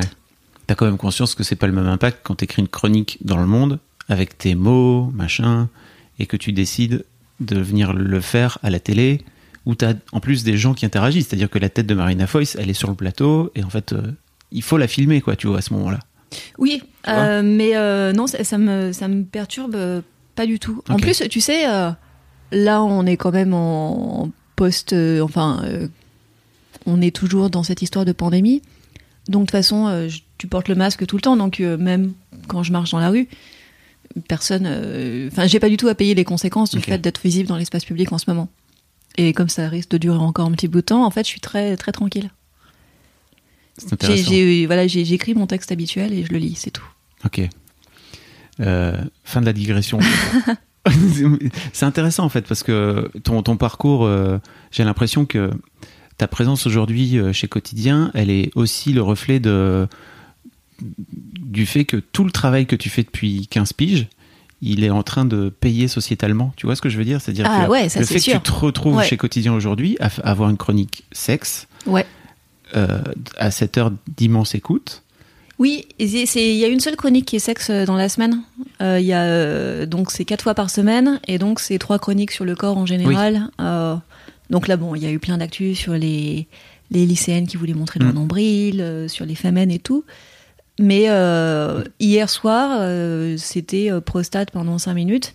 Et c'est génial de pouvoir faire ça et de faire une démonstration et de montrer un sextoy prostatique et de faire un dessin pour expliquer où c'est et à quoi ça sert. Ça, c'est absolument génial. Et effectivement, moi, j'ai beaucoup été surprise du fait que la télé soit si frileuse sur les questions de sexualité, alors que, euh, bah, à commencer par le podcast, ou la bande dessinée, ou les livres ont abordé ces sujets depuis hyper longtemps, et il y a toujours cette espèce de sacralisation de l'enfant qui est... euh, il faut pas qu'un enfant entende parler de sexualité alors que tu, tu parles qu'un enfant entend parler de sexualité en permanence de toute façon sur Internet. Et je suis vraiment hyper contente que, que euh, bah, la, la production de quotidien ait, je pense, une vocation militante Mm. dans le fait de m'embaucher en disant euh, nous, on pense que euh, dans la mesure où tu as accès à 11 ans à la pornographie, c'est peut-être pas mal qu'au même âge, euh, tu puisses avoir quelqu'un qui parle en plateau de manière euh, raisonnable des, des questions liées à la sexualité. Et ensuite, moi, il se trouve que je suis pas quelqu'un qui emploie des gros mots et tout. Enfin, t'as as eu aussi beaucoup un moment ce traitement euh, très vulgaire de la sexualité où si on parlait de cul, alors il fallait dire bitch ass couille tout le temps. Et, et que ce soit dégoulinant et que, euh, et que ça ricane. Quand tu fais pas ça du tout, en fait, t'es pas du tout en train de projeter une espèce de gêne sur les téléspectateurs qui, à mon avis, en fait, euh, un petit peu la manière dont toi tu leur donnes l'information. Et c'est vrai que comme moi je le dis très naturellement, je pense que ça met pas les gens mal à l'aise et que du coup tu t'as pas besoin de rougir, t'as pas besoin de rire. euh, Enfin c'est bon, c'est juste du sexe quoi. Avec quel regard tu, tu perçois euh, ton parcours justement euh, Tu vois, tu disais que ça faisait euh, presque 15 ans que tu parlais plus du tout de- ou, ouais, de, de ta, Oui, oui, de oui. ta propre sexualité. Oui, tout à fait. Je racontais ma vie, ouais. Voilà. Euh, Qu'est-ce qui fait qu'à un moment donné, tu t'es dit, ok, ça, ça va, c'est fait. Maintenant, il faut peut-être que je passe à parler un peu plus de la chose, du sexe en tant que tel. parce que ça, parce que ça m'a intéressé aussi en tant que féministe. L'intersection entre le sexe qu'on fait et le sexe qu'on a, euh, elle est évidemment toute naturelle. Donc c'est vrai que ça me permettait d'être fé- d'être féministe par d'autres moyens. Euh, c'est plus engageant, notamment pour des mecs qui des fois se sentent pas très concernés par le féminisme, de les de les ramener à ta cause par euh, Mhm. la sexualité, euh, par le plaisir. Et ça, c'est un truc auquel je crois beaucoup. Et les arguments des, des féministes qui sont pas d'accord avec moi sont excellents, mais je pense que les miens sont excellents aussi. C'est quoi les arguments Bah, c'est que euh, il faut accepter de déplaire aux hommes, de pas les aimer euh, et qui perdent des choses avec le féminisme. Euh, Je suis beaucoup plus optimiste que ça. Je pense que le fait d'aimer les hommes permet d'avoir du pouvoir politique sur eux et de continuer à les aimer en permanence et que de toute façon, quand c'est ton orientation, euh, tu choisis pas. Et que je pense que les, les trucs que les mecs pourraient perdre avec le féminisme sont tellement peanuts par rapport à ce qu'ils pourraient gagner que je suis d'une sincérité totale quand j'ai l'impression de faire œuvre de bienfaisance pour l'humanité en étant féministe. Et, voilà, et donc je suis absolument pas dans le conflit. par exemple. Euh, pour moi, le féminisme, c'est une manière de résoudre les conflits, pas de les créer. Donc, quand on parle de guerre des sexes, je comprends, euh, je comprends pas la question. Parce que c'est, au contraire, c'est trouver plein de stratégies pour que ça se passe bien. Et en plus, ça marche. Donc, euh, super. T'as la sensation qu'il y a, qu'il y a un peu un conflit de génération comme ça? Un petit peu, ouais. Ouais. Mais euh, ça m'intéresse le conflit de génération. Je trouve ça super cool d'être challengé par des nanas qui ont la moitié de mon âge. Puisque à 42 ans, je pense que ouais, je me tape bien dans la figure les filles qui ont, euh, qui ont 21 ans en ce moment. Et, euh, et je la comprends, leur, leur rage, leur énergie, le fait qu'elles aient besoin de, de des fois taper très très fort, parce que c'est aussi hyper formateur. Donc des fois, tu peux faire euh, un tout petit peu punching bag euh, pour Mm. des nanas qui sont fondamentalement dans ton camp et qui ont décidé que fondamentalement elles te détestaient, mais ça c'est pas, pas grave. Euh, c'est leur problème, pas le mien. Par exemple, moi je ne les déteste pas, mais je suis un petit peu surprise quand je me prends les, les putes, les trans, les queers en pleine tête, alors que j'ai aucun problème avec le travail sexuel. J'étais une petite fille qui voulait devenir un garçon. Et euh, je sais bien qu'en tant qu'hétéro, on n'a pas le droit de se revendiquer, queer, mais quand t'es hétéro et que t'as pas une sexualité hétérosexuelle, alors t'es quoi si t'es pas queer? Exactement. Donc c'est des querelles de, mots comme ça et de, sensiblerie aussi par rapport aux mots, d'une certaine fragilité, mais qui était celle que j'avais à cet âge-là aussi. Euh, c'est vrai que ça doit être insupportable hein, euh, d'avoir des gens comme moi en face, parce qu'on est, est quelque part un peu des fois suffisant, un peu confortable dans nos idées, parce que ça fait très longtemps qu'on fait ça. Et voilà, je toute ma sympathie euh, auprès de, de ce conflit intergénérationnel qui est fécond en fait. Qui Ouais. est fécond pour moi parce que ça force à me remettre en cause des idées, euh, parce que des fois euh, la jeune génération très énervée qui arrive a des points super intéressants, et c'est fécond pour elle de se dire elle fait chier cette nana qui parle de sexe tout le temps parce que c'est vraiment nul ce qu'elle fait et elle a rien compris à la vie. Et ben dans ce cas-là, les meufs, allez-y, euh, parce que c'est plutôt des meufs, hein, allez-y, écrivez des livres, sortez vos blogs, faites vos podcasts, et, euh, et que de cette euh, exaspération-là naissent des projets et naissent un nouveau féminisme. Moi, ça me va très bien. En fait, j'ai pas besoin qu'on soit d'accord avec moi, sinon je ne ferais pas ce métier. C'est très intéressant ce que tu dis. Mais c'est ça, tu vois, c'est J'ai l'impression que tu as un rapport de- apaisé aussi à ça qui est cool. Oui, tout à fait. Mais euh, parce Ça, que tu tu vois, quand bien tu mentionnes euh, mon ma science-fiction, c'est ça, le c'est le conflit intergénérationnel. Donc c'est un truc qui moi m'a tellement porté que je peux difficilement reprocher aux jeunes générations ce que j'ai moi-même fait euh, à cet âge-là et qui a été hyper formateur. Et c'est vrai que Dans quel- il y a dans quel- tu, peux, tu peux remettre un peu de contexte? Ah oui, bien sûr. Alors nous sommes, je crois, en 2004 à ce moment-là. Donc au temps des dinosaures, une fois encore. Et moi, j'étais vraiment passionnée par bah, des choses que je lisais dans la presse, qui sont que euh, encore aujourd'hui, les personnes de plus de 60 ans sont euh, l'immense majorité des députés, des sénateurs, possèdent 80% de l'argent qui circule en France, euh, ont tous les postes de pouvoir. Donc ce, truc, qu'on pourrait dire aujourd'hui qui est le vieux mâle blanc hétéro. Moi, je me suis vraiment focalisée sur vieux avant tout, vieille avant tout. Et j'ai écrit un roman euh, qui est euh, qui s'appelle Rien ne nous survivra, qui est euh, toujours disponible chez Folio SF, donc il est en poche, il coûte pas cher, achetez-le. qui, est- qui est un, un roman où les jeunes de moins de 25 ans décident de tuer tous les vieux. Et toutes les personnes de plus de 25 ans doivent être tuées d'une balle dans la tête, d'une explosion, de tout ce qui, tout ce qui nous fera plaisir. Et c'est un roman auquel je tiens énormément, énormément, énormément parce que bah, maintenant qu'on a eu euh, Greta Thunberg, euh, qu'on a effectivement des rapports intergénérationnels qui sont aussi intellectualisés comme étant des, des rapports parfois intrinsèquement euh, conflictuels parce que c'est la nature de notre cerveau et c'est la nature de notre société. Je suis euh, voilà, contente de voir que tout ça euh, rentre dans l'actu et c'est marrant parce qu'il y a plein de personnes qui m'ont dit mais c'est fou, rien ne nous survivra et un peu plus d'actualité euh, Mm. chaque année. Et c'est un, c'est pas un best-seller, c'est un long-seller. C'est un livre qui se vend un peu tout le temps. Parce que cette, euh, cette thématique du conflit intergénérationnel reste, euh, reste quelque chose qui- qu'il faudrait creuser euh, de manière plus soutenue. Il y a beaucoup de choses, par exemple, qu'on reproche au genre, qui, à mon avis, sont pas des questions de genre, qui sont des questions d'âge. Et notamment, qu'est-ce qu'on va faire Tu vois, quand il y a des grandes paniques sur, je sais pas, les viols collectifs, sur la présupposée ultra-violence des jeunes, c'est des débats qu'on a en ce moment sur BFM TV, sur CNews tout le temps, de l'ensauvagement. Euh, c'est un truc que génération après génération on répète. C'était déjà le cas avec les blousons noirs dans les années 70 et l'exergue de Rien ne nous survivra. Euh, c'est une phrase attribuée à Socrate. Euh, donc on est il y a 2400 ans et Socrate dit exactement ça. Les jeunes aujourd'hui ne respectent plus rien, ils parlent mal et et voilà, et quand on dit, ah, mais c'est terrible ce qui se passe avec, je sais pas, la pornographie sur Internet, avec les jeunes garçons qui violent les jeunes filles, euh, ou alors avec les jeunes filles qui veulent euh, se, se pointer nombril à l'air euh, au lycée, avec l'impression que c'est maintenant parce qu'on sera à la fin d'une civilisation.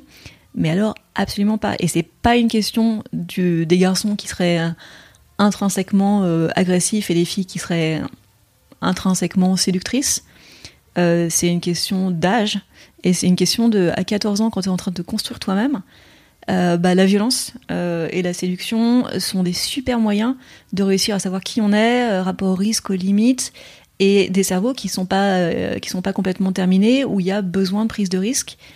Et tant qu'on n'aura pas adressé ce problème-là, qui est qu'est-ce qu'on fait de l'adolescence dans une société pacifiée, alors on aura la même surprise de voir des jeunes ultra-violents à chaque génération, qui sont toujours les mêmes jeunes depuis, euh, qui, qui, sont les, les, jeunes des autres espèces aussi. Hein. C'est pareil euh, chez les animaux non humains. Et tu crois pas que cette violence va s'exacerber au fil non. Attends, j'y crois pas une seule seconde. Attends, j'allais dire, tu crois pas que cette violence va s'exacerber au fur et à mesure où la planète va s'amocher et euh, il va y avoir une forme de de, comment dire, toujours ce spectre de la fin du monde, en fait. Et je pense que quand tu as 16 ans et que tu, tu te dis, OK, en fait, c'est la planète sur laquelle on va vivre et qu'en fait, vous, vous êtes déjà vieux, vous avez déjà un pied dans la tombe, et en gros, vous, êtes, vous continuez à avoir la, comment dire, la, main sur, ce qui, sur les décisions globales. Tu crois pas qu'à un moment donné, il va la, ligne, elle va bouger spontanément parce que pour l'instant, en fait, euh, j'ai l'impression qu'entre la génération euh, X, milléniale et Z, on est dans le même panier. C'est-à-dire que euh, moi, la crise économique, euh, enfin le premier choc pétrolier en 73, je suis pas encore née. Euh, j'ai grandi dans un monde où on m'a dit que je trouverais pas de travail et que c'était la crise et qu'il y avait du chômage et que tout ça irait très mal. on nous disait qu'il y aurait plus d'éléphants en l'an 2000 quand j'étais enfant à l'école. le point de friction, il est entre les boomers et tout le reste des jeunes générations. Et les boomers, dans 20 ans, ils vont mourir. Hmm. Euh, donc à ce moment-là, il va falloir réinventer un autre conflit générationnel, puisque pour l'instant, il se décale pas dans le temps. Euh, moi, j'ai pas l'impression que les la génération zen, en veuille à la mienne du tout. On est trop, on est trop proche dans le temps et surtout on est trop proche dans les galères. Euh, nous aussi, on subit et euh, ma génération, elle n'est pas encore en situation de pouvoir ça commence à changer parce que politiquement, on voit des responsables qui sont plus jeunes, à commencer par Macron qui a exactement mon âge. Oui, c'est vrai. Très bonne cuvée 78. euh, voilà, ça, commence à, changer, mais euh, mais voilà, qui, qui, a la thune et qui refuse de changer de mode de vie, euh, c'est pas c'est pas moi, c'est mes parents. Ok. Et mes grands-parents qui sont encore en vie, par exemple. C'est vrai. Voilà c'est l'un des soucis aussi, c'est que, enfin, un souci entre guillemets, hein. c'est que plus ça, c'est un souci, il faut plus le ça va, plus on, plus, non mais plus ça va, plus on vit vieux aussi. Donc, euh, mon, mon, père n'avait plus ses grands-parents quand il avait, quand il avait notre âge. Oui, tout à fait. Mais je pense que tu vois, ma génération, euh, mais on pourrait faire passer n'importe quelle loi pour améliorer euh, l'environnement où on serait pas en train de manger du melon. là, on a le droit, on est en septembre, c'est encore du melon d'ici. mais voilà, où, où nous nos déplacements seraient limités, où il faudrait faire très attention à ce qu'on fait. Euh, je pense que sincèrement, ma génération à moi, mais voterait euh, tout de suite, mm-hmm. alors que j'ai vraiment l'impression que à 50, 55 ans, par contre, t'as les gens qui disent, euh, mais qui, en fait, qui ont grandi dans les grandes glorieuses et qui ont le sentiment de entitlement, de que ça leur est dû et qu'ils ont mérité et qu'ils ont bien travaillé et que bah, ils ont bien droit de, de faire n'importe quoi et de bouffer 14 kilos de viande sans se poser de questions sur rien. Waouh. Well. bah écoute, on va isoler ce moment. Rendez-vous dans 10 piges. Ouais, on, voilà. reviendra le commenter. ah non, mais euh, tu sais, euh, quand euh, Rien ne nous survivra, c'est 2004 et on est 15 ans plus tard et j'ai toujours pas changé d'avis sur le conflit intergénérationnel. Et je pense que c'est une ligne de fracture qui est beaucoup plus pertinente que de savoir si on est des hommes ou des femmes, par exemple. Mm, mm. donc, comme, comme je suis féministe, mais c'est pas du tout ma grille de lecture essentielle ou même primaire. Et puis il faut savoir un autre truc, c'est qu'en France, on fait partie des pays de l'OCDE les plus euh, dur en termes de différence de richesse entre Ouais. les, bah, les boomers et les plus jeunes. C'est-à-dire que vraiment, il n'y a pas cette transmission qui se fait euh, comme dans plein d'autres pays euh, civilisés, entre guillemets. C'est ouf, hein Ouais. on, on, on est, on est dégueulasse avec notre jeunesse, on la traite mal, quoi. Oui, oui, oui, complètement. Et euh, c'est vrai que la colère qui se qui s'exprime, elle est parfaitement légitime, et que bah, si euh, si des fois elle peut aussi s'exprimer envers nous, c'est que justice. Très bien. Euh, J'aimerais bien reparler de ton parcours aussi de globe-trotteuse, tu vois, Mhm. Parce que j'ai un peu l'impression qu'en fait, tu étais prête au monde d'après avant même que le monde d'après arrive. En fait, c'est que tu as toujours travaillé de l'étranger Ouais. euh, pour alors des médias français d'une manière générale ou à ton Oui, compte. euh, et c'est ça. Ouais, je suis ce que euh, Alain Finkielkraut appelle une euh, anywhere. J'habite n'importe où. On a vraiment cité Alain Finkielkraut Non, mais j'écoute religieusement Alain Finkielkraut euh, dans Réplique sur France Culture euh, tous les samedis. Pourquoi tu l'écoutes? Parce que c'est important de savoir contre qui on se bat. Mm. Et euh, parce que, euh, non, il est. Il dit des choses absolument monstrueuses. Euh, il me révolte. Mais sur certains sujets, euh, je le trouve euh, drôle et tendre. Euh, et on a droit de pas avoir d'opinion très euh, tranchée sur les gens. On a droit de Mm. d'aimer un truc chez les gens qu'on déteste, euh, de détester un truc chez les gens qu'on aime. Ça me, voilà, donc j'écoute Finkelkraut parce que cette panique de l'ancien monde face au nouveau, elle est délicieuse en fait à écouter quelque part. C'est comme un espèce de petit bonbon hebdomadaire de l'entendre euh, s'offus- s'offusquer de choses euh, et de. Parce que euh, je pense qu'il est, il est intelligent, mais par contre c'est intéressant de voir à quel moment tu refuses d'appliquer ton intelligence. Le, la question du genre, la différence entre le genre et le sexe, c'est pas hyper compliqué Mm. à comprendre, et il refuse de comprendre, et il fait des, des erreurs rhétoriques basiques quand il s'exprime là-dessus, mais c'est vrai qu'il a très peu de contradicteurs ou de contradictrices sur ces sujets-là. Et tu dis, s'il faisait l'effort, il pigerait très bien de quoi on parle, il a pas envie de faire cet effort. Et ça, c'est ce qu'on peut aussi reprocher euh, aux personnes âgées quand euh, elles décident de solidifier leur certitude. Et c'est pas le cas de toutes les personnes âgées. Euh, des, des gens comme le philosophe qui a fait Petite Poussette, Michel Serres, Ouais. ou Umberto Eco, ou je sais pas, Christine Delphi. euh, c'est des gens qui arrivent à vraiment euh, continuer de progresser jusqu'au très très grand âge parce que il reste le doute et il reste euh, quelque chose de magnifique que normalement t'acquiers avec l'âge si tout se passe bien, qui est aussi une forme d'indulgence par rapport à ce qui vient après. Et tu vois, et quand je dis que je suis d'accord avec le fait de des fois servir de, punching bag chez les jeunes féministes, c'est parce que euh, mon âge me permet d'avoir une indulgence qui n'est pas de la condescendance, qui est que je l'âge et l'expérience me permettent de comprendre. Euh, et chez certaines personnes, malheureusement, l'âge empêche de comprendre. Et je pense que c'est une grosse discipline à conserver tous les jours, qui est de, rester euh, flexible et de rester molle à l'intérieur, de pouvoir changer d'avis sur des, des choses qui sont très importantes et de pouvoir être déplacé, pouvoir être bousculé. Et quand tu arrêtes de faire ça, alors tu glisses très vite. Donc il faut pas, il faut faire attention. C'est très marrant, ça me fait penser à une anecdote où j'étais l'Apple Store en train d'attendre un gars et il y avait un autre mec à côté de moi euh, qui était en train de galérer avec son Mac et tout, tu vois. Et euh, il vient réclamer, je sais pas quoi, une mise à jour, mais il a 50, 55 ans, quoi, tu vois. Il est pas, il est pas croulant, quoi. Et euh, le, le mec lui dit, le mec lui explique, bah voilà, en fait, tu fais ça, machin, tout ça. Et puis il, il fait, ah, je comprends pas, c'est parce que c'est un peu dur à mon âge et tout. Et le gars, le gars de l'Apple Store lui a répondu de façon très cool. Mais en fait, monsieur, c'est pas parce que vous vieillissez qu'il faut arrêter d'être curieux. Euh, Souvenez-vous quand vous aviez euh, 14 ans et que vous étiez Oh. en train de, de, de bidouiller votre mobilette parce que vous trouviez ça marrant. euh, il dit, bah là, c'est exactement pareil, en fait. Euh, et vraiment, le mec, il a repris son ordinateur, il est reparti. Et je trouvais que c'est vrai que peut-être en vieillissant, on a un peu cette tendance à perdre une forme de curiosité que tu pouvais avoir Ouais. quand tu étais plus jeune, quoi. Oui, oui, oui, oui. Et puis euh, là, sur les questions numériques, en plus, euh, si tu passes du mauvais côté de la fracture et que tu peux plus déclarer tes impôts, euh, là, c'est très dur par Ouais. contre parce qu'il y a une transmission qui s'est pas qui s'est pas opérée. Mais l'idéal serait de rester ouverte à absolument tout, tout le temps, et de pas dire, par exemple. Oh là là, c'est de la musique de jeunes. moi, quand j'étais enfant, c'était la symphonie et l'opéra, et maintenant, c'est Maître Gims. et de pouvoir dire, ok, bon, alors ça, ça marche. Euh, écoutons au moins.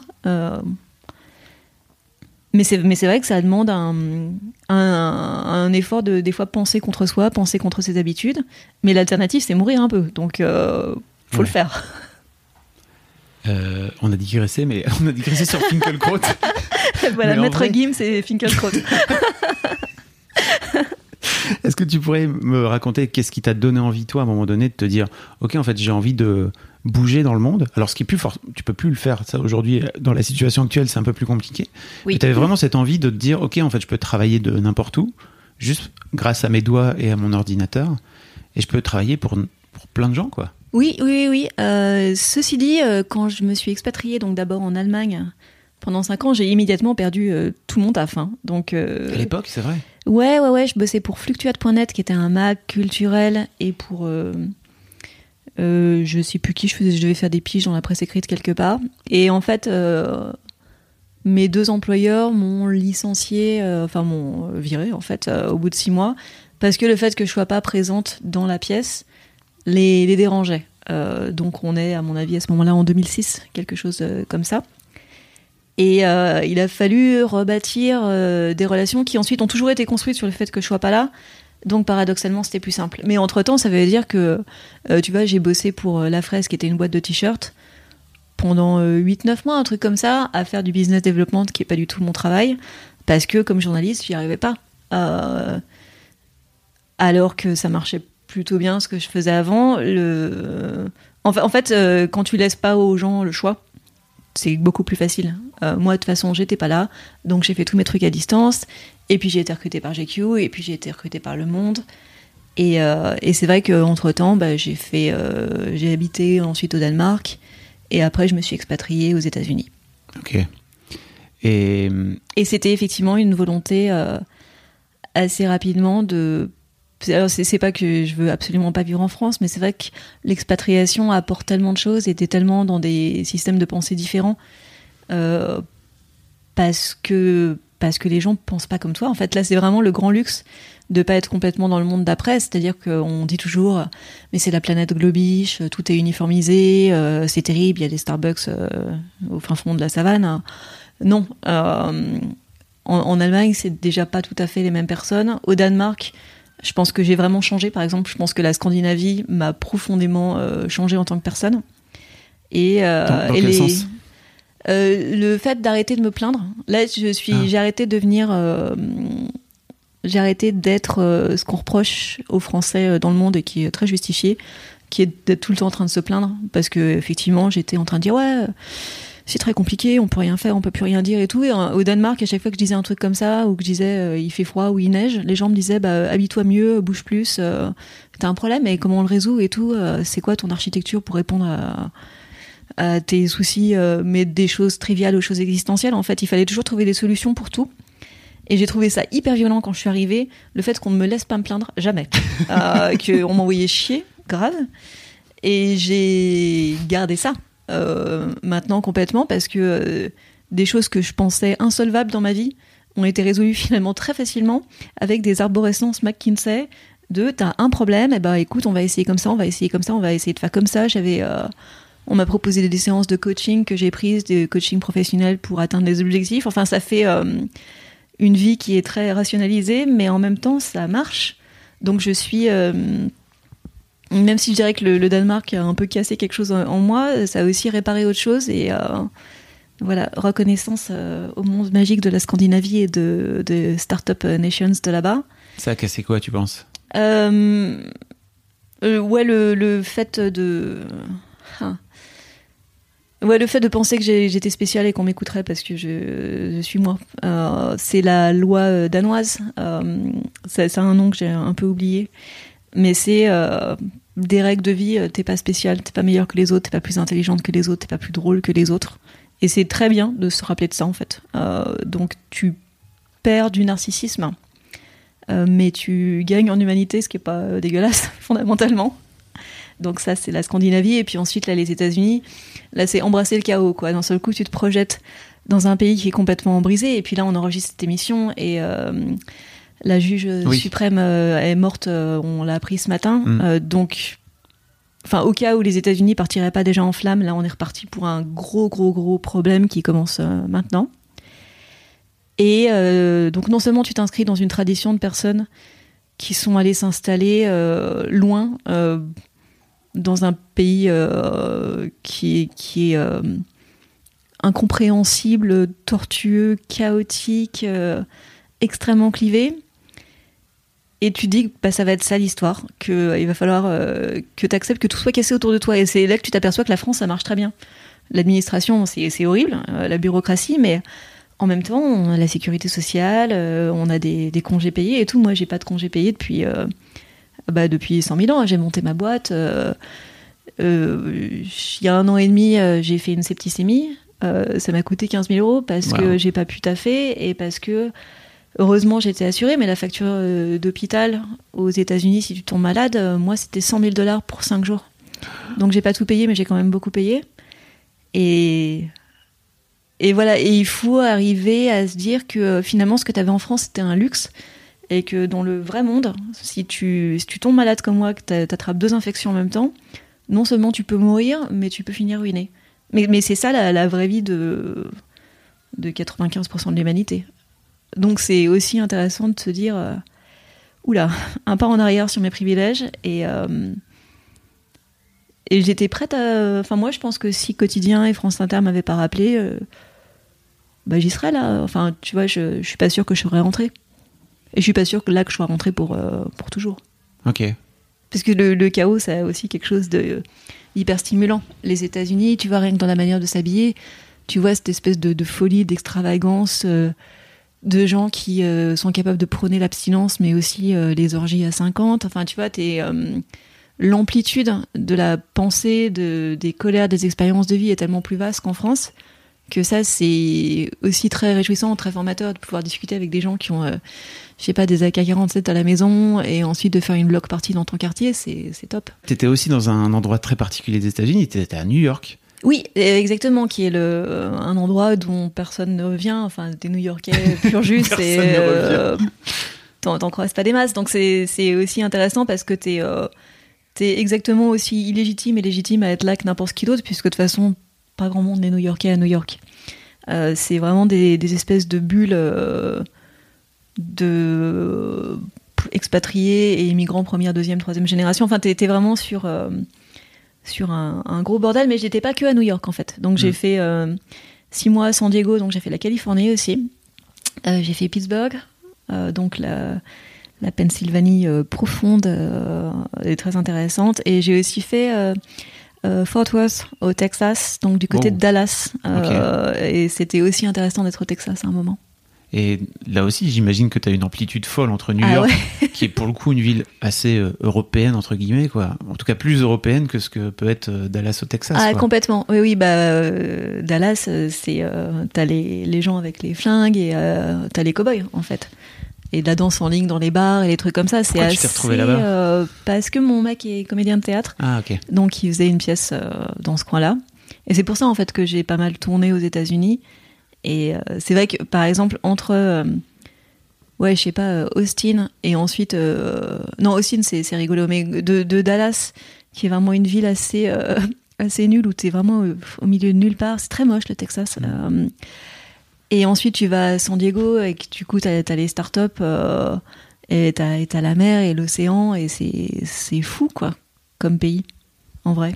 Et je me dis tiens enfin faudra que j'y retourne. De toute façon j'y retournerai c'est sûr.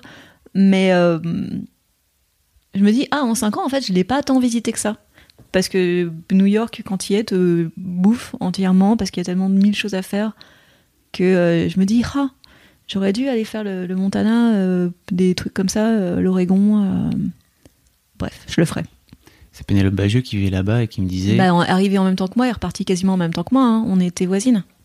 fou, tu vois. Ouais. Et en fait, on s'est croisés là-bas et elle me disait qu'en fait, les Américains, enfin les New-Yorkais disent que New York c'est une ville qui se mérite. Oui.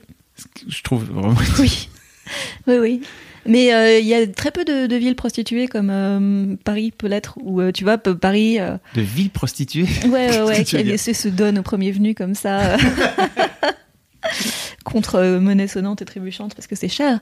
Mais tu vois, à Paris, tu marches le long de la Seine, en gros, c'est bon, t'as as tous ces. Enfin, la Tour Eiffel en plus, ça se voit de loin, Montmartre aussi. Donc, t'es es très vite gratifié quand tu marches dans Paris.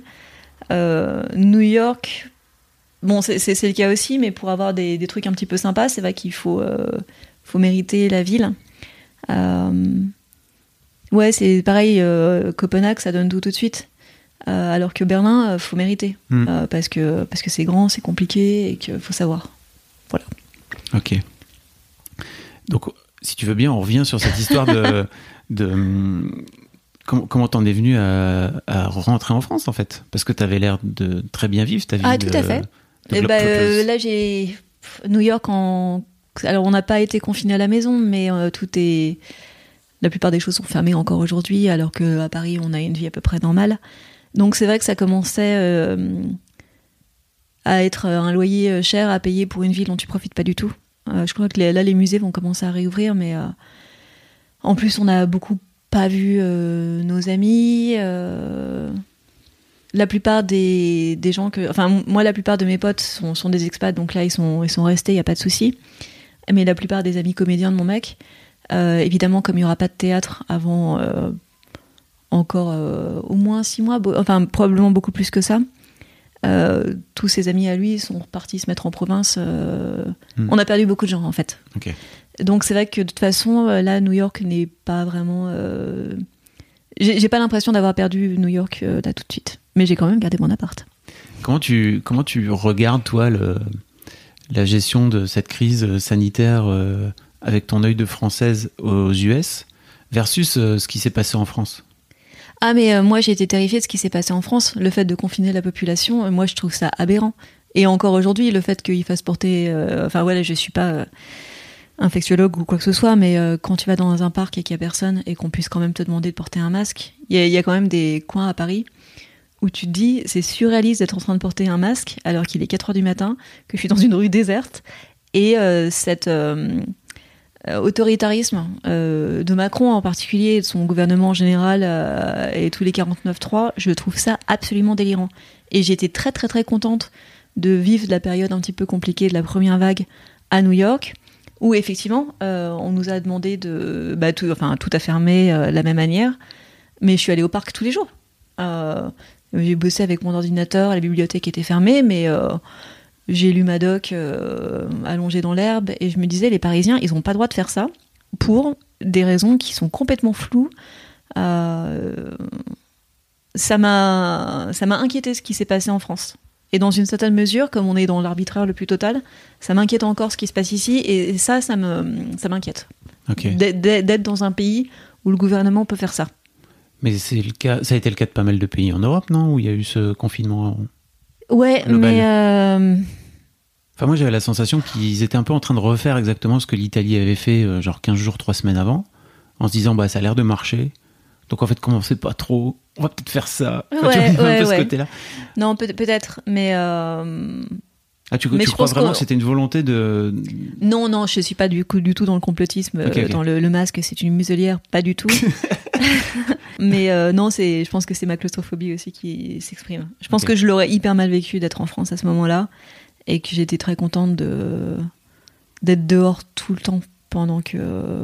Peut-être que j'ai même été claustrophobe, tu vois, par procuration. Que de, discuter avec euh, euh, mes proches en France et tout et de savoir ce que eux traversaient, ça m'a ça m'a terrifié. Mais c'est aussi parce que quand on est à l'extérieur, en fait, on se fait toujours une image dramatique de ce qui se passe sur place. Moi, beaucoup de gens m'ont dit oh, mais c'est terrible à New York euh, avec les cadavres dans la rue et tout. Et t'es là en train de dire mais à New York ma vie est parfaitement normale. Et c'est vrai que de New York, les gens me disaient oh là là mais c'est terrible, Paris est à feu à sang avec les gilets jaunes. Et tu dis bon il y a, quelques trucs qui ont cramé aux Champs Élysées, mais c'est pas la réalité de Paris, c'est pas que Paris brûle. Et la réalité de New York, euh, c'est que euh, malgré Trump, malgré toutes ces manifs Black Lives Matter qui ont parce qu'on a aussi enchaîné euh, là-dessus en fait euh, ça n'empêchait pas d'avoir une, euh, une vie plutôt douce en fait. Ok. Voilà que faut faire attention aux miroirs déformantes quand on est loin peut-être que la France ça m'a fait peur parce que j'y étais pas par exemple et que cet appartement est petit moi, parce que moi je me disais ah ouais si j'avais été à Paris du coup ça aurait été là quoi et hmm. non je comprends Euh, un autre truc dont j'aurais aimé te parler, c'est tes velléités de faire des dessins. Oui. Parce Ça que ça, ça c'est pas, c'est pas du tout dans ton truc à la base. C'est, pas du tout dans ta formation. C'est pas du Non. tout, euh, voilà. Enfin, ça m'intéressait de, me- de- de te demander, pardon, qu'est-ce qui t'a donné envie de, de te lancer à un moment donné dans. Oui, j'ai toujours dessiné, donc il n'y a, pas de- il y a pas de lancement en fait. hein. C'est une, euh, euh, une histoire de- d'enfance qui s'est absolument jamais arrêtée. Ensuite, voilà, des fois, tu as plus ou moins le temps. Mais c'est vrai que euh, il y a peut-être un an et demi, euh, je me suis dit, là, j'ai du temps, ça marche bien, je gagne suffisamment d'argent pour euh, pouvoir libérer du temps pour vraiment faire un step-up. Donc, je me suis acheté une tonne de matos que du coup, je n'ai pas aujourd'hui puisque tout est resté euh, aux États-Unis. Et, euh, et j'avais envie de passer à l'étape supérieure, des trucs plus grands, des trucs dont je serais vraiment contente. Et j'ai commencé à décider de travailler avec des modèles, ce qui était aussi une énorme différence. Plutôt que de devoir recourir à des photos, plutôt que de devoir aller à des cours de nu que j'ai toujours euh, un peu pratiqué, mais où tu choisis pas les poses des modèles. Et des, fois, les modèles sont, euh, sont mauvais. Enfin, c'est un travail et certaines personnes savent mieux le faire que d'autres. Euh, je pense que c'était aussi ça le, gros step-up, c'était à la fois décider de passer sur de la peinture sur des grands formats et d'accepter en fait d'investir de l'argent dans le dessin, donc d'avoir du matériel pro et de payer mes modèles. Donc j'ai dépensé beaucoup d'argent, j'en ai gagné un tout petit peu en vendant des peintures. Euh, je pense que je suis à peu près revenue dans mes frais et que euh, j'ai toujours pas fini mes 10 000 heures de taf que je dois faire. Et il est temps que je retrouve des modèles là sur Paris parce que ça me manque trop en fait. Ok. Ouais. Waouh. Mais l'autre truc qui m'intéressait aussi, c'était de me dire, t'as décidé à un moment donné aussi de d'illustrer tes articles. Oui, Euh, tout à fait. En fait, c'est le monde qui m'a proposé. Ah ok. Oui, c'est euh, c'est eux qui sont venus me chercher pour les articles. Et puis ensuite, un an plus tard, quand ils galéraient à les illustrer euh, semaine après semaine, et que euh, bah, ils aimaient bien ce que moi je faisais, ils m'ont dit Mais tu, tu veux pas en fait t'auto-illustrer euh, Quelqu'un résout le problème euh, pour toujours? Et c'est ça, c'est super. Franchement, euh, le fait d'avoir la main là-dessus, c'est génial. Mais en même temps, euh, voilà, t'es plus ou moins contente de toi selon les semaines. euh, et je vois bien que je suis pas au niveau d'illustrateurs qui euh, sont formés, par exemple. Mais c'est pas grave, parce que bah, justement, tu parlais de Pénélope Bagieux tout à l'heure. Voilà bien quelqu'un dont le style euh, est en évolution constante et c'est super cool, qui dit que tous les six mois, elle est pas capable de regarder les dessins d'il y a six mois. Et euh, voilà, et c'est c'est pareil, quoi. Mais en même temps, les articles que je faisais il y a cinq ans, j'en suis pas fière non plus, quoi. Donc, Ouais. euh, faut vraiment accepter d'être en, en mouvement constant avec l'insatisfaction rétroactive que ça procure chez toi et qui est, qui est chouette à avoir. Si t'es si si euh, horrifié par un article que t'as écrit il y a 10 ans, euh, c'est bien que t'es une meilleure personne après, quoi. Ouais. Oui, tu vois, avec le mouvement MeToo, par exemple, j'ai. euh, Enfin, je pense qu'on pourrait me ressortir des vieilles casseroles. Donc, du coup, c'est bien, je peux le faire moi-même à la place du fait que quelqu'un me le renvoie à la gueule. En disant, ouais, c'est bien quand un homme t'embrasse un peu trop vite. Moi, j'ai écrit ça. Euh, et quelque part, une partie de moi le, le pense. Euh, c'est euh, que le moment où la machine euh, euh, t'es pas dans la zone grise en fait, parce qu'à ce moment-là, normalement, quand la machine s'emballe avec un mec et que tu commences à t'attraper, il y a tellement de sous-texte qui s'est passé que qu'il y a normalement il n'y a pas d'ambivalence possible mais pff, ouais non enfin non c'est terrible ce que je suis en train de dire parce que du coup ça veut dire que le mouvement MeToo euh, devrait pas exister mais euh, ouais, voilà et donc j'ai euh, Je pense aussi que c'est ton interprétation personnelle. oui oui oui tout à fait Tu tout vois. à fait non non et c'est vrai que c'est ce qui se passe depuis trois ans bah, c'est non non c'est totalement génial mais c'est vrai que ensuite rétrospectivement sur les les délices du mec qui te plaque contre un mur euh, je ris un peu jaune euh, quand je vois ce que j'ai pu écrire Ouais. moi-même euh, tout en sachant et voilà et c'est hyper bizarre que sur un machin qui se passe hyper bien une super bonne soirée se faire embrasser trop vite et plaquer contre un mur c'est quand même super génial si t'es d'accord non non mais je sais c'est complètement inaudible ce que je raconte euh. mais mais c'est aussi parce que tu vois quand je te quand je te raconte ça j'ai des, choses très précises qui me viennent euh, Ouais. à l'esprit où euh, en fait le consentement il a été euh, donné de 150 manières préalables Ouais. euh, en fait, les, les mecs. euh, moi, ça fait bien longtemps que personne m'a embrassé de force, par exemple. Oui. Ça, C'est des trucs qui datent de boîte de nuit de- d'il y a au moins 15 ans. Mm. Donc, c'est bien que, que le consentement passe. Tu sais envoyer les bons signaux. Ben, j'ai surtout aussi envoyé les mauvais signaux, quoi. Ouais. Je suis vraiment le truc des mecs. euh, on peut discuter. Non, pourquoi? Parce que j'ai pas envie. Euh, Va-t'en. Mais euh, il y a, je fais pas de choses très polies, donc. euh, C'est vrai que si t'es encore en train de discuter avec moi au bout de 5 minutes, c'est que j'ai plutôt envie que tu sois là parce que normalement les 5 secondes c'est dégagé et euh, C'est peut-être ça, la... c'est peut-être ça l'une des recettes, quoi. tu Ouais, c'est ça, c'est pouvoir dire non et pouvoir dire oui. Euh, et les- c'est vrai que les deux vont complètement ensemble, euh, mais que moi j'ai j'ai la chance de d'avoir été formée à dire non par ma mère euh, très très Mm. vite. Donc ça c'est chouette d'a- d'avoir eu euh, sur ce truc de parents féministes le truc de de gueuler, euh, d'aller dire aux gens remettez votre masque, taisez-vous, votre musique elle est trop forte. J'ai aucun scrupule à envoyer bouler les personnes qui me marchent sur les pieds. Et c'est vrai que du coup, c'est très protecteur dans la sexualité, dans la séduction, parce que t'arrives jamais en fait au point où où ça où ça dérape.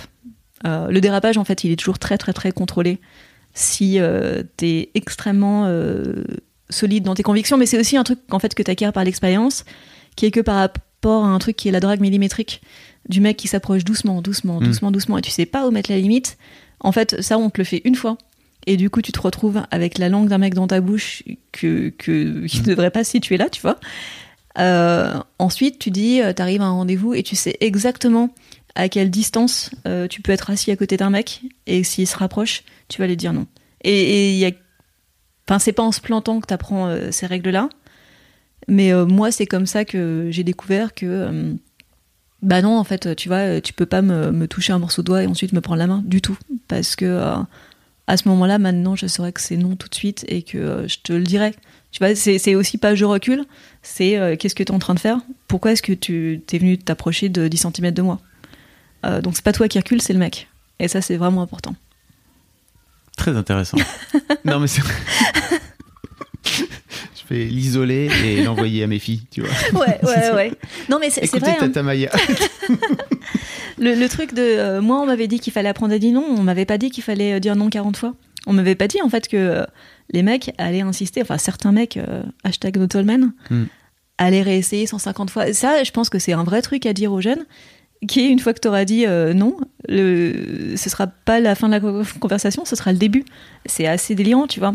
Et que ce qui passe pas par la conversation va passer par les gestes, et. euh, sans avoir besoin d'avancer euh, blindé dans un espèce d'exosquelette de non-consentement, il y a vraiment un apprentissage à faire qui est, qui est, qui est, pas, qui est pas enseigné. Et voilà, ce qu'on choisit de pas enseigner aux enfants, c'est évidemment une question politique. Comment ça se fait qu'on, euh, que les petites filles comme les petits garçons hein, euh, soient, pas, soient pas à ça. Comment ça se fait qu'en fait, à l'école, euh, tu vois, t'apprends la généalogie des rois de France, mais que t'apprennes pas ça et qui, fait le programme?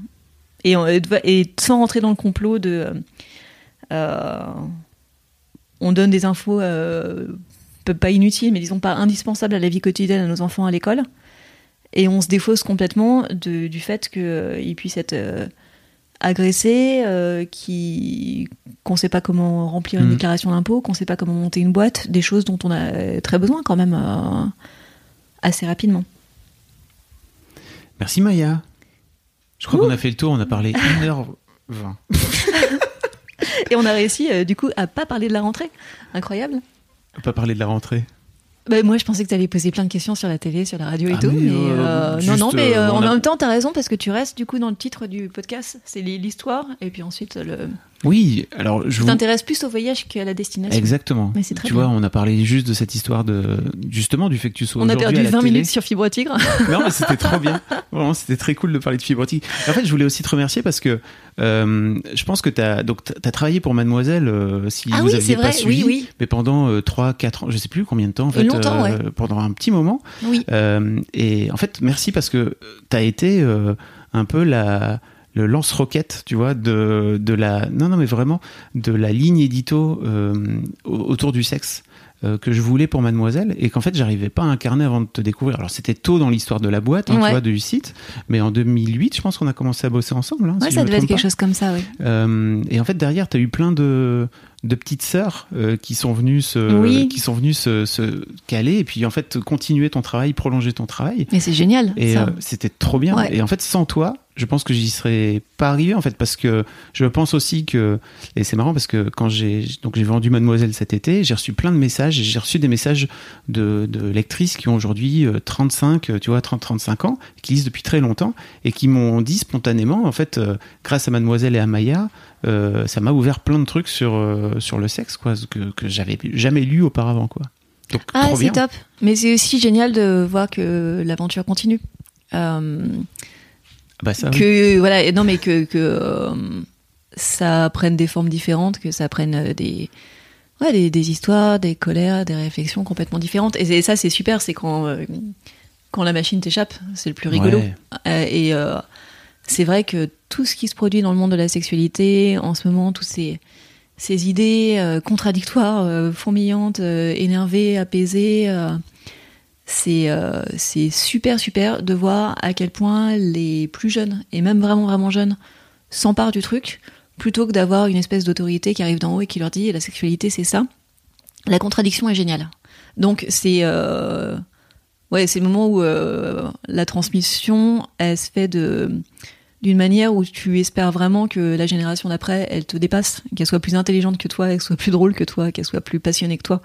Et euh, quand ça, ça se produit et que je vois des, des nanas vraiment admirables qui arrivent derrière, je me dis, yes, elles sont tellement meilleures que moi. Et c'est cool. Je vois ce que tu veux dire. Ouais.